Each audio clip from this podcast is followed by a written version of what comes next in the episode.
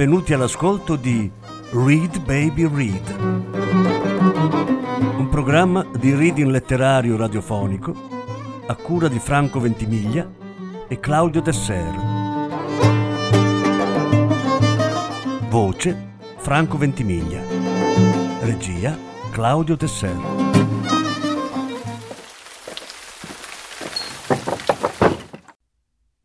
Alberto Fragomeni Dettagli inutili. Lettura in più parti. Settima parte. Cura. Personalmente ho sempre vissuto con un sottile senso di colpa il fatto che noi pazienti non protestiamo al fianco dei medici per le condizioni inique a cui devono sottostare nel loro lavoro. Infatti, anche se non paghiamo direttamente, la minor qualità del servizio va tutta a nostro discapito. Ai medici che gestiscono il gruppo di comunità di cui fa parte la mia vengono proposti contratti estremamente svantaggiosi e così negli ultimi sette anni si sono succeduti almeno sei dottori, quasi tutti molto giovani e spesso provenienti da altre città, che a volte sono rimasti con noi solo pochi mesi per poi trasferirsi altrove. In questo modo, credo, la cura non può che risentirne, perché la relazione medico-paziente perde quelle fondamenta di motivazione e di fiducia su cui dovrebbe posarsi, rischiando di diventare un rapporto formale di fredda prestazione da una parte e di stanco abbandono dall'altra. Volontà. Subito dopo essermi ammalato, iniziai a frequentare l'oratorio del mio quartiere e tramite il curato presi parte a diverse iniziative che vi si svolgevano. Inizialmente fui messo ad arbitrare un torneo di calcetto a cui partecipavano una quindicina di ragazzi delle medie. Erano tutti molto bravi tecnicamente e nonostante fossero anche molto smaliziati, le dispute da appianare furono poche. Mi ci trovai talmente bene che quando terminò il torneo continuai ad andare a trovarli, giocando al loro fianco questa volta. Non andò altrettanto bene al doposcuola. Aiutavamo i ragazzi dell'oratorio a fare i compiti, ma alcuni di essi erano davvero difficili da gestire, non tanto per problemi di apprendimento, quanto per i comportamenti selvaggi che assumevano quando venivano a trovarsi di fronte a un libro. Il fondo si toccò quando uno di loro si mise a sputare dalla finestra in testa alle persone che passavano sulla strada. Fu in questa occasione che, preso dallo sconforto, abbandonai l'incarico. Nello stesso periodo, però, fu inserito in un programma di alfabetizzazione nella scuola media del quartiere.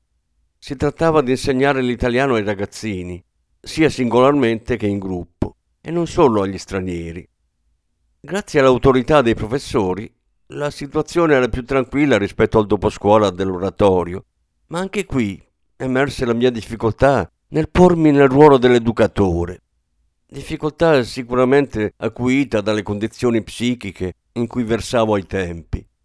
Ricordo in particolare il complicato rapporto con una bambina di origine slave che dietro alle difficoltà di inserimento nascondeva una grande rabbia, connessa per quanto potei apprendere a una situazione familiare non proprio felice. Preso atto del suo stato emotivo, decisi di alternare lo studio allo svago, lasciandole ad esempio un po' di tempo per disegnare. Presto però questo metodo mi sfuggì di mano e i periodi di pausa presero progressivamente il sopravvento, fino a quando la ragazzina rifiutò ogni insegnamento. Semplicemente non mi ascoltava più, non le fregava niente di ciò che dicevo di ciò che rappresentavo. Probabilmente fu per non peggiorare la situazione che fui sollevato da questo impegno. Forse sarebbe stato meglio rifiutarlo sin dall'inizio. Era solo una bambina, ma già carica di notevoli problematiche, che io non potevo gestire in nessun modo, non solo per la mia malattia, ma soprattutto per la mia ignoranza circa i metodi educativi, a causa della quale fui mandato totalmente allo sbaraglio a occuparmi di questioni che avrebbero richiesto invece una specifica abilità, oltre che una lunga esperienza. Allo stesso modo, totalmente impreparato, mi ero accostato qualche mese prima a un gruppo di volontariato che si prendeva cura di due giovani fratelli portatori di handicap che accompagnavamo in giro per il quartiere il sabato pomeriggio, quando i genitori provvedevano alla pulizia della casa e alle spese. All'inizio pensai che adempiere il compito sarebbe stato facile come spingere una carrozzella in un parco. E invece presto dovetti rendermi conto che accudire quei ragazzi non era per niente una cosa scontata. Avevano entrambi un carattere molto dolce e allegro, ma portarli a spasso significava soprattutto stimolare la loro attenzione e fantasia, parlare con loro e divertirli, relazionandosi in maniera spontanea e genuina, cosa molto difficile per un depresso che meditava il suicidio come ero io all'epoca. Mi sentii talmente una merda quando abbandonai questa iniziativa che non ebbi nemmeno il coraggio di andare a salutare i ragazzi e i loro genitori. Non sapevo come spiegare le mie difficoltà e non feci altro che sparire dalla circolazione, come il peggiore dei codardi. Durò ancora meno la mia esperienza di teatro con portatori di handicap, altro progetto organizzato dall'oratorio. Stavolta però la fuga fu motivata dalla mia timidezza patologica, dalle mie personali paure legate al contatto e all'esposizione, che proprio sul palcoscenico trovano il loro massimo grado di intensità. In particolare non riuscii a sopportare un esercizio in cui bisognava camminare tenendosi per mano con gli altri compagni di corso. Comunque, nell'unico giorno che frequentai, capitò che a un ragazzo gravemente menomato scappasse di fare la pipì e che io e altri due ci prestassimo per aiutarlo. Il bagno dell'oratorio faceva letteralmente cagare, per nulla attrezzato per case simili. Un'orribile turca in un ambiente sporco e semibuio di un metro per un metro. Aprimo la porta, che si trovava di fronte al passaggio principale, e senza poterla chiudere abbassammo i pantaloni al poveretto. Mentre gli altri due lo reggevano in piedi da sotto le ascelle, io gli tenevo l'uccello la cosa di per sé non mi diede alcun fastidio, piuttosto mi sentivo arrabbiato e umiliato per lui. Abbandonai il gruppo di teatro dopo il primo incontro, ma come ho detto, ciò fu per le mie difficoltà relazionali e non per la triste vicenda della pipì. Anche se difficile a credersi, personalmente mi crea più ansia dover tenere qualcuno per la mano che reggergli l'uccello, se per aiutarlo. Ripensandoci oggi, ciò che ho dovuto sperimentare in tutte queste iniziative di volontariato, oltre alla mia incapacità a sopportare le frustrazioni, è l'ingenuità di un pensiero come quello cristiano, che predicando l'aiuto reciproco incondizionato, finisce paradossalmente per banalizzarlo, evitando a lenire il proprio dolore attraverso la cura di quello degli altri. Questa particolare dottrina dimentica che aiutare qualcuno è una cosa davvero difficile. Ci vuole, oltre all'attitudine, una certa tecnica che si basi sull'esperienza. E quindi solo lucidamente, studiando e apprendendo da persone competenti, che si può essere sicuri della bontà del proprio intervento e diminuire con ciò la probabilità di arrecare danno proprio là dove nella passione ci si crede mossi dalle migliori intenzioni. E anche se forse è ancora poco, è solo attraverso la scienza e i suoi dispositivi tecnici che possiamo muoverci in questa direzione. Vorrei averlo capito prima. Ci sei o ci fai? Dal momento in cui la malattia mentale si manifesta, tutti i suoi comportamenti devono passare al vaglio di una precisa valutazione sono volontari o involontari? La risposta, essenziale anche per chi cerca di aiutarti, diventa l'indice della tua stessa consapevolezza e la fonte inesauribile dei tuoi mutevoli doveri. Mensa. Un giorno in appartamento arrivò un ragazzo, B, che pensava di essere un genio, un genio incompreso.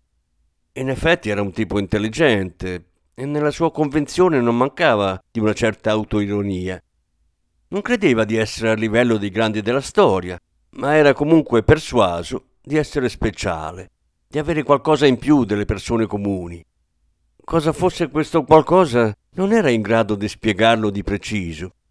Quando il dottor F gli faceva notare che una delle caratteristiche del genio è la prolificità, lui, che non produceva proprio niente, diceva che semplicemente non aveva ancora trovato il modo di esercitare la sua creatività.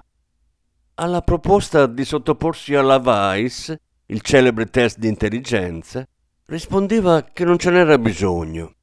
Per quel che mi riguarda, pur avendo sentito parlare del QI e dei test per la sua valutazione, avevo sempre in qualche maniera pensato che le persone fossero tutte ugualmente intelligenti e che semmai erano diversi i loro talenti, i modi in cui mettevano in pratica le loro capacità. Se qualcuno poi non capiva, era solo una questione contingente di educazione e di cultura, e il ritardo mentale una malattia come le altre. B non rimase molto a lungo nel nostro appartamento, ma quando se ne andò la sua ossessione aveva già contagiato gli altri ospiti della comunità, me compreso. Tutti noi, anche chi sapeva malapena leggere e scrivere, facevamo lunghi e arzigogolati discorsi in cui si ammetteva che no, ovviamente non eravamo dei geni, ma che tuttavia rappresentavamo quanto di più vicino ci fosse alla straordinarietà, considerati i nostri trascorsi e la nostra educazione. Inoltre, con una punta di sadismo, sottolineavamo che se non eravamo dei geni noi, non lo erano nemmeno i nostri interlocutori, che potevano mettersi l'anima in pace su questo punto. La situazione era completamente assurda e fu forse in risposta a questa condizione esasperata che nacque una particolare iniziativa dei nostri curanti. La psichiatra che affiancava il dottor F ci propose di aderire a un progetto di riabilitazione cognitiva che consisteva nello svolgimento di alcune serie di esercizi al computer tramite un programma di nome CogPack per un paio di ore alla settimana, con l'obiettivo di allenare le nostre abilità logiche e mnemoniche. L'accesso al CogPack aveva come condizione la valutazione del quoziente intellettivo proprio attraverso la VICE. Per la nostra delusione non ci venne comunicato il punteggio ottenuto, probabilmente per evitare confronti. Partecipammo comunque con convinzione all'iniziativa, che si rivelò utile a conoscere meglio le nostre effettive capacità, al di là di quelle millantate nelle farneticazioni di quel periodo. Gradatamente il nostro interesse per l'argomento intelligenza si spense e per chiudere la faccenda uno degli ospiti dell'appartamento sentenziò che al mondo siamo tutti dei geni, punto e basta. Tutta questa storia, nonostante il clima di follia generale in cui si era sviluppata, mi permise di prendere finalmente coscienza di cosa, in realtà, mi differenzi dagli eroi della mia vita.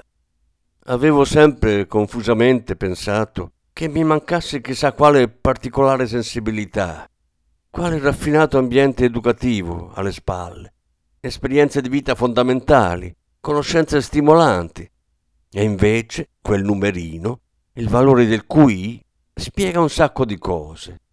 Tutto sta nell'accettarlo come un fatto qualsiasi, il colore degli occhi o la statura. In ogni caso dicono non deve diventare un alibi per non impegnarsi nel mettere a frutto i propri talenti. Personalmente, arrendermi di fronte all'evidenza della mia mediocrità è stato come liberarmi da un peso.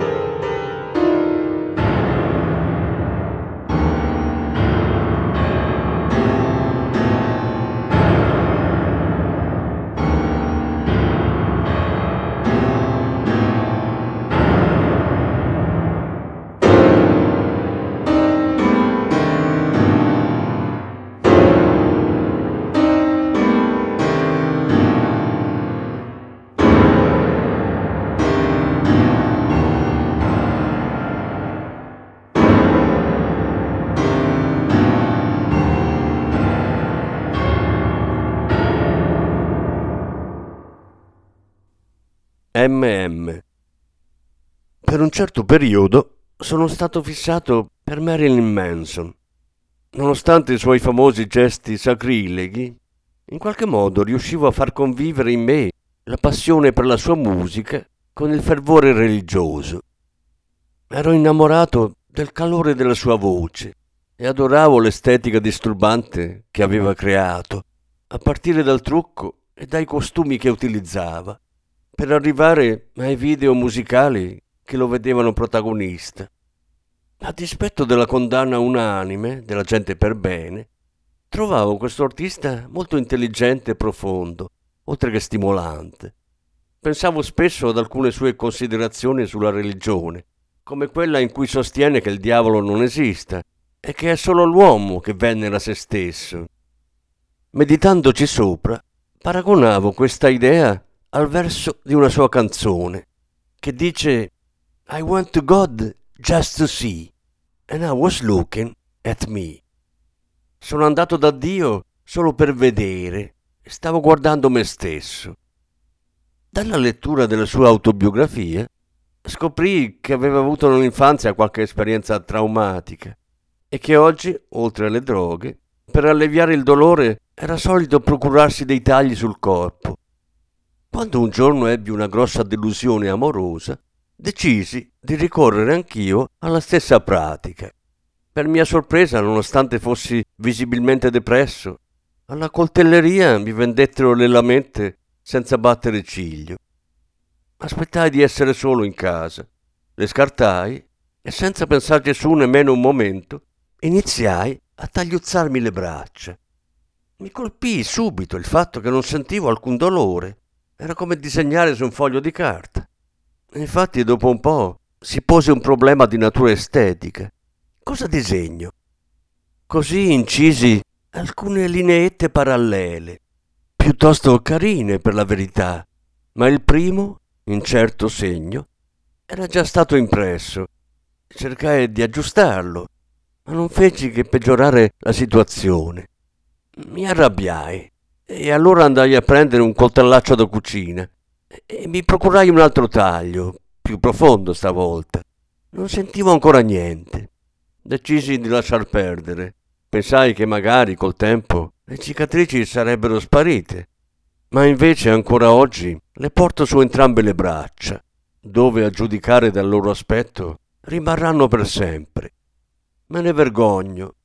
Mi capita di pensare che un giorno, se mai dovessi avere dei figli, essi potrebbero chiedermi cosa siano quei segni e che allora non avrei una risposta. Tra luglio e agosto del 2010 ebbi la mia seconda grande crisi. Grazie al fatto che vivevo in comunità, riuscii a tenere la mia famiglia al di fuori della faccenda. Anzi, in realtà feci modo che nessuno a casa se ne accorgesse. Lo seppero solo qualche anno dopo. Ciò nonostante, si trattò di un episodio maniacale in piena regola, con azioni e pensieri del tutto deliranti. Quando raggiunto il picco, sprofondai nella depressione, decisi che non avrei passato anni interi nella tristezza, come invece era successo ai tempi del mio esordio psicotico. Così Dopo aver meditato il suicidio per un paio d'ore, misi da parte la disperazione e non potendo disporre della psicoterapia, presi a scrivere un diario che più tardi, a causa del suo contenuto, chiamai i quaderni dell'odio. In esso, infatti, riversai tutta la rabbia che avevo accumulato da chissà quanto tempo e che era stata ulteriormente alimentata dalla disillusione seguita alla recente mania questo risentimento si diresse prima di tutto verso i miei coinquilini, dei quali non sopportavo neppure la vista. In particolare ero furioso con T, in cui coglievo un subdolo comportamento manipolativo. La sua strategia era così sottile che si attuava nella più completa passività. Si trattava infatti di una dinamica relazionale che egli aveva messo a punto negli anni, a partire dai primi goffi tentativi quando per guadagnarsi l'attenzione delle persone si sdraiava in mezzo alla strada, obbligando gli automobilisti a soccorrerlo, anche se in realtà non aveva nulla. Ora invece il suo metodo si basava su atteggiamenti molto più astuti, fatti di silenzi particolari e di toni di voce affettati, oppure di azioni alquanto ambigue. Ricordo quella volta in cui, non avendo il coraggio di chiedermi aiuto con il computer, lo piazzò in mezzo alla sala e tra mugugni e imprecazioni attese fino a quando non nacque in me il bisogno di dargli una mano, senza che da lui provenisse una domanda esplicita. Ovviamente una tale condotta sottintende dei gravi problemi relazionali, ma questo non mi fu evidente che qualche anno dopo, quando ebbi occasione di analizzare queste dinamiche nelle sedute di psicoterapia. In realtà, mentre manipolava me e gli altri coinquilini, nessuno di noi era consapevole nemmeno del fatto in sé della manipolazione, figuriamoci delle sue cause. Questo ragazzo comunque era dotato di una grande capacità di sopportazione. Sembrava che nulla potesse disturbarlo finché riusciva a mettere in atto le sue pratiche. Fu per questa sua forza e per la mia codardia, insita nella volontà di evitare lo scontro esplicito proprio con il mio compagno di stanza, che avrebbe reso la convivenza intollerabile, che preferì sfogare la mia rabbia su un altro inquilino, G, arrivato da poco, molto malato, molto aggressivo. Era ben più facile prendersela con lui, che in appartamento era mal visto anche dagli altri. Beh, direi che non si respirava una bella aria in comunità in quel periodo. E il dottor F, che veniva a trovarci almeno una volta alla settimana, se ne accorse e ci propose una sorta di terapia di gruppo, da lui chiamata gruppo esperienziale, che però non ebbe molto successo, dato che nel giro di pochi giorni io e G litigammo e lui lasciò l'appartamento. Tutti i problemi parvero risolti, ma in realtà, come mi disse in seguito un'infermiera, si era mosso il solito meccanismo delle comunità residenziali, dove si finisce sempre col prendersela con il più debole per appianare i conflitti. Oggi posso solo sottolineare che i fatti si susseguirono ad altissima velocità e che eravamo tutti totalmente inconsapevoli delle emozioni in gioco. Per quel che mi riguarda, ci vollero anni per capire cosa fosse davvero successo. Solo dopo essermi allontanato anch'io da quella casa e da quelle persone, potei prendere coscienza del clima esasperato di quei giorni.